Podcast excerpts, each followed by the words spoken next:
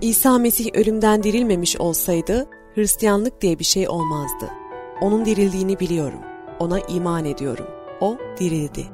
Nasıralı İsa'nın çarmıha gerilerek öldürüldüğü tarihsel bir gerçek. Çarmıh gerçeğini hem Roma İmparatorluğu'nun tarihsel tutanaklarında hem de İsa çarmıha gerilirken tüm olayı gözlemlemiş olan Yahudi tarihçilerin kayıtlarında görüyoruz. Nasıralı İsa gerçekten de ölümden dirildi mi? Tarih ve felsefe üzerine çalışmalarıyla tanınan Josh McDowell, İsa Mesih'in ölümden dirilişiyle ilgili tüm iddialara yanıt veriyor. McDowell, tarihsel bir olayın gerçekliğini belirleyen etmenlerin neler olduğunu ve Nasıralı İsa'nın mezarında alınan sıkı güvenlik önlemlerini ayrıntılarıyla irdeleyerek aklımızdaki bütün soruları yanıtlıyor. İsa Mesih'in mezarının neden boş olduğunu kanıtlar sunarak yanıtlayan McDowell da Blaise Pascal'ın vardığı sonuca varıyor. O dirildi. Yüzyıllardır benim gibi milyonlarca insanın Pascal'ın ve Josh McDowell'ın yaşamını değiştirmiş olan İsa Mesih'in diriliş gerçeğini anladığınızda yaşamınızın nasıl değiştiğini göreceksiniz.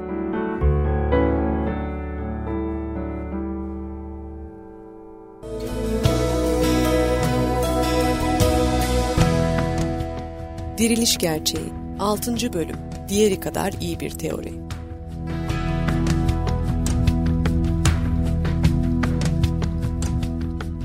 İlk dönem Hristiyanlarının böyle bir hikayeye uydurmuş olmaları ve İsa'nın bedenini göstererek iddialarını çürütebilecek olan insanların arasında bunu yaymaları inanılabilirlik sınırlarının dışında kalmaktadır. John Warwick Montgomery Simon Greenleaf Hukuk Okulu Dekanı eğer mezarın boş olduğu bütün merak edenler için bir gerçek olarak tespit edilmeseydi, diriliş Kudüs'te tek bir gün, tek bir saat bile tutunamazdı. Paul Althaus, Erlangen Üniversitesi, Almanya. Tarihi gerçek, boş bir mezar. Şimdi boş bir mezar gerçeğine dayanan doğal açıklamalarla ilgilenmemiz gerekmektedir. Mesih'in çarmıha gerilişi, ölümü ve gömülmesinden sonraki pazar günü mezarın boş olduğu tamamen bellidir.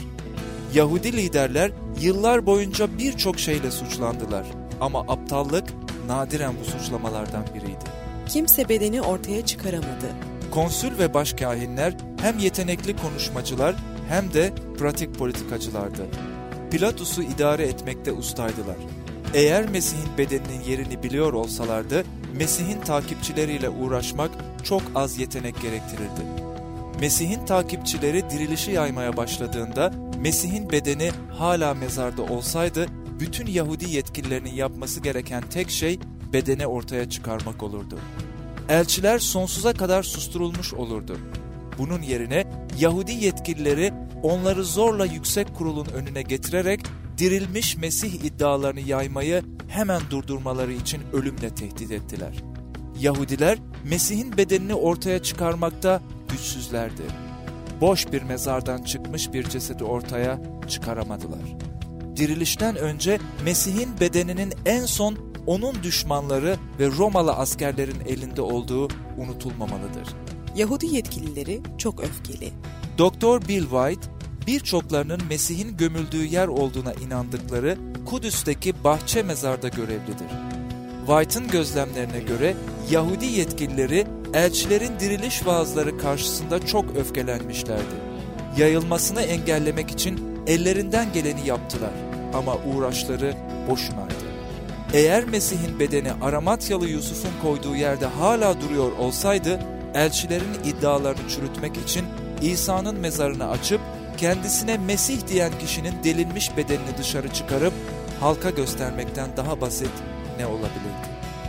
Bisley Murray bu görüşe derin bir gözlem eklemektedir.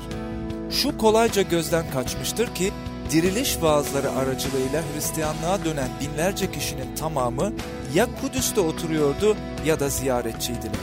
Bu insanlar hemen şehir duvarlarının dibinde olan bir bahçeye birkaç dakikalık yürüyüşle giderek bunu yalanlayabilecek iken devrim şeklindeki öğretişi kabul etmişlerdir. Yalanlamak bir yana dursun, her biri bunu büyük bir heyecanla uzak diyarlara kadar yaymışlardır. Bu ilk Hristiyanlar boş mezarın bir kanıtıdır. Çünkü eğer İsa'nın bedeni hala mezarda olsaydı hiçbir zaman onun öğrencisi olmazlardı. Kudüs'ün merkezindeki bir sekreter öğle yemeği tatilinde mezarın boş olup olmadığını onaylayabilir ya da inkar edebilirdi. Eğer hem Yahudilerde hem de Hristiyanlarda mezarın boş olduğu hakkında ikna edici bir kanıt olmasaydı, dirilmiş Mesih iddialarından hiçbirisi bir dakika bile sürmezdi. Boş mezar, inkar etmek için fazla adı çıkmış bir mezardı. Paul Althaus'un ifadesine göre eğer mezarın boş olduğu bütün merak edenler için bir gerçek olarak tespit edilmeseydi, diriliş Kudüs'te bir tek gün, bir tek saat bile tutunamazdı. Olumlu delil Doktor Paul Meyer, tarihsel açıdan şöyle bir gözlemde bulunuyor. Eğer bütün kanıtlar dikkatlice ve adilce incelenirse, tarihsel araştırma ilkelerine göre İsa'nın gömüldüğü mezarın ilk diriliş sabahında boş olduğu sonucu gerçekten haklı çıkar. Bu iddiayı çürütebilecek en ufak bir kanıt bile edebiyat kaynaklarında, yazı biliminde ya da arkeolojide halen bulunamamıştır. Boş mezara dayanan teorilere bakarken tarihsel araştırmanın iki ana ilkesini hatırlayalım. 1. Açıklama diriliş olaylarını çevreleyen bütün etkenler için geçerli olmalıdır. 2. Kanıtlar bazı ön yargılı sonuçlara uymaya zorlanmamalıdır. Öğrencileri tarafından çalındı. Boş mezar teorilerinin ilki ve en ünlülerinden birisi İsa'nın bedeninin öğrencileri tarafından çalındığı ve diriliş öyküsünün uydurulduğudur. Nöbetçilere rüşvet verildi. Bu teori Matta tarafından bile yazılmıştır. Bu teori o kadar yanlıştı ki İsa'nın öğrencileri bu teoriyi çürütmeye bile çalışmadılar. Matta şöyle yazıyor. Nöbetçi askerlerden bazıları kente giderek olup bitenleri başkahinlere bildirdiler. Daha önce gördüğümüz gibi Romalı askerler hemen Yahudi başkahinine gittiler. Eğer Pilatus'a gitseydiler başlarının belaya gireceğini biliyorlardı. Yahudi başkahininin vali üzerinde politik etkisinin olduğunu biliyorlardı. Bu durum mezarı koruyanların tapınak askerleri olmadığını göstermektedir. Başkahin bir yalanı yaymaları için kendi adamlarına rüşvet vermezdi. Basitçe yapın yoksa kelleniz gider emrini verirdi. Matta şöyle devam etmektedir. Kadınlar daha yoldayken nöbetçi askerlerden bazıları kente giderek olup bitenleri başkahinlere bildirdiler. Başkahinler ileri gelenlerle birlikte toplanıp birbirlerine danıştıktan sonra askerlere yüklü para vererek dediler ki siz şöyle diyeceksiniz. Öğrencileri geceleyin geldi, biz uyurken onun cesedini çalıp götürdüler. Eğer bu haber valinin kulağına gidecek olursa biz onu yatıştırırız. Size bir zarar gelmesini önleriz. Böylece askerler parayı aldılar ve kendilerine söylendiği gibi yaptılar. Bu söylenti Yahudiler arasında bugün de yaygındır. Justin, Trifo'ya karşı Diyalog adlı eserinde hala bahsedilen hikaye hakkında konuşmaktadır. Bir İsa, Celileli bir sahtekar, çarmıha gerdiğimiz kişi ama çarmıhtan indirildikten sonra yatırıldığı yerden, mezardan öğrencileri geceleyin onu çaldılar. Ve şimdi ölümden dirildiğini ve cennete yükseldiğini öne sürerek insanları kandırıyorlar. İsa Mesih'in ölümü ve gömülmesi olayları hakkında yapılan bu açıklama ciddi problemlerle yüklüdür. Aslında Yahudi yetkililerinin yeni Hristiyan hareketini durdurmak için yaptıkları bu zayıf saldırı ne kadar ümitsiz olduklarını göstermektedir. Mahkemede kullanamazlardı. Bu teoriyle ilgili ilk problem komik bile sayılır. Eğer Romalı askerler uyuyakalmışlarsa o zaman bedeni öğrencilerin çaldığını nasıl bilebilirlerdi? Savunma tarafı için çalışacak olan herhangi bir avukat askerlerin başını tanık kürsüsüne oturtup sorgulamaya bayılırdı. Böyle bir iddia sadece mahkemede komik duruma düşmez, aynı zamanda ertesi sabah gazeteler böyle bir davanın açılmasına izin vererek vergi ödeyenlerin parasını boşa harcadığı için valiyi çarmıha gererlerdi. Olmayacak bir şekilde uyumak. İkinci problem de aynı derecede gülünçtür.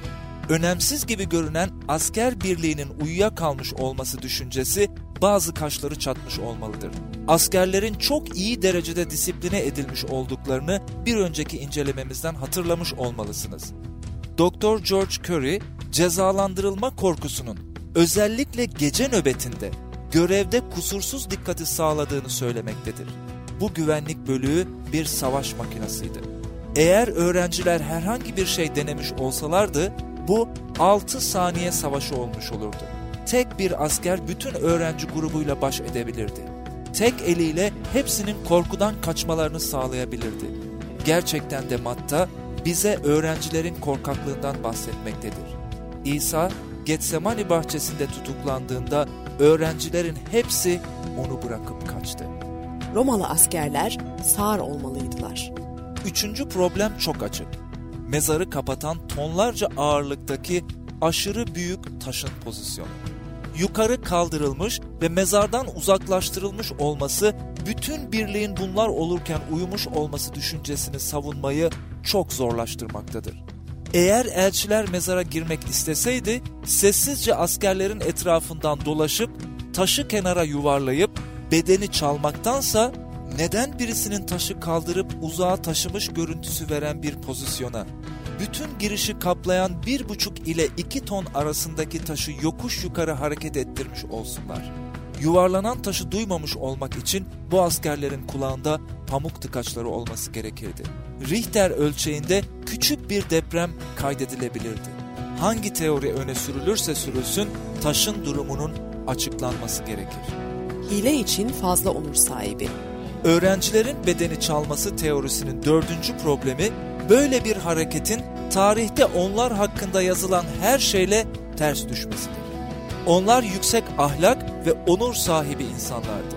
Tarihçi Edward Gibbon, Roma İmparatorluğu'nun çöküş dönemi ve dağılması analizinde Hristiyanlığın hızlı büyüme başarısındaki beş sebepten biri olarak ilk Hristiyanların saf ama güçlü ahlaklarını göstermektedir.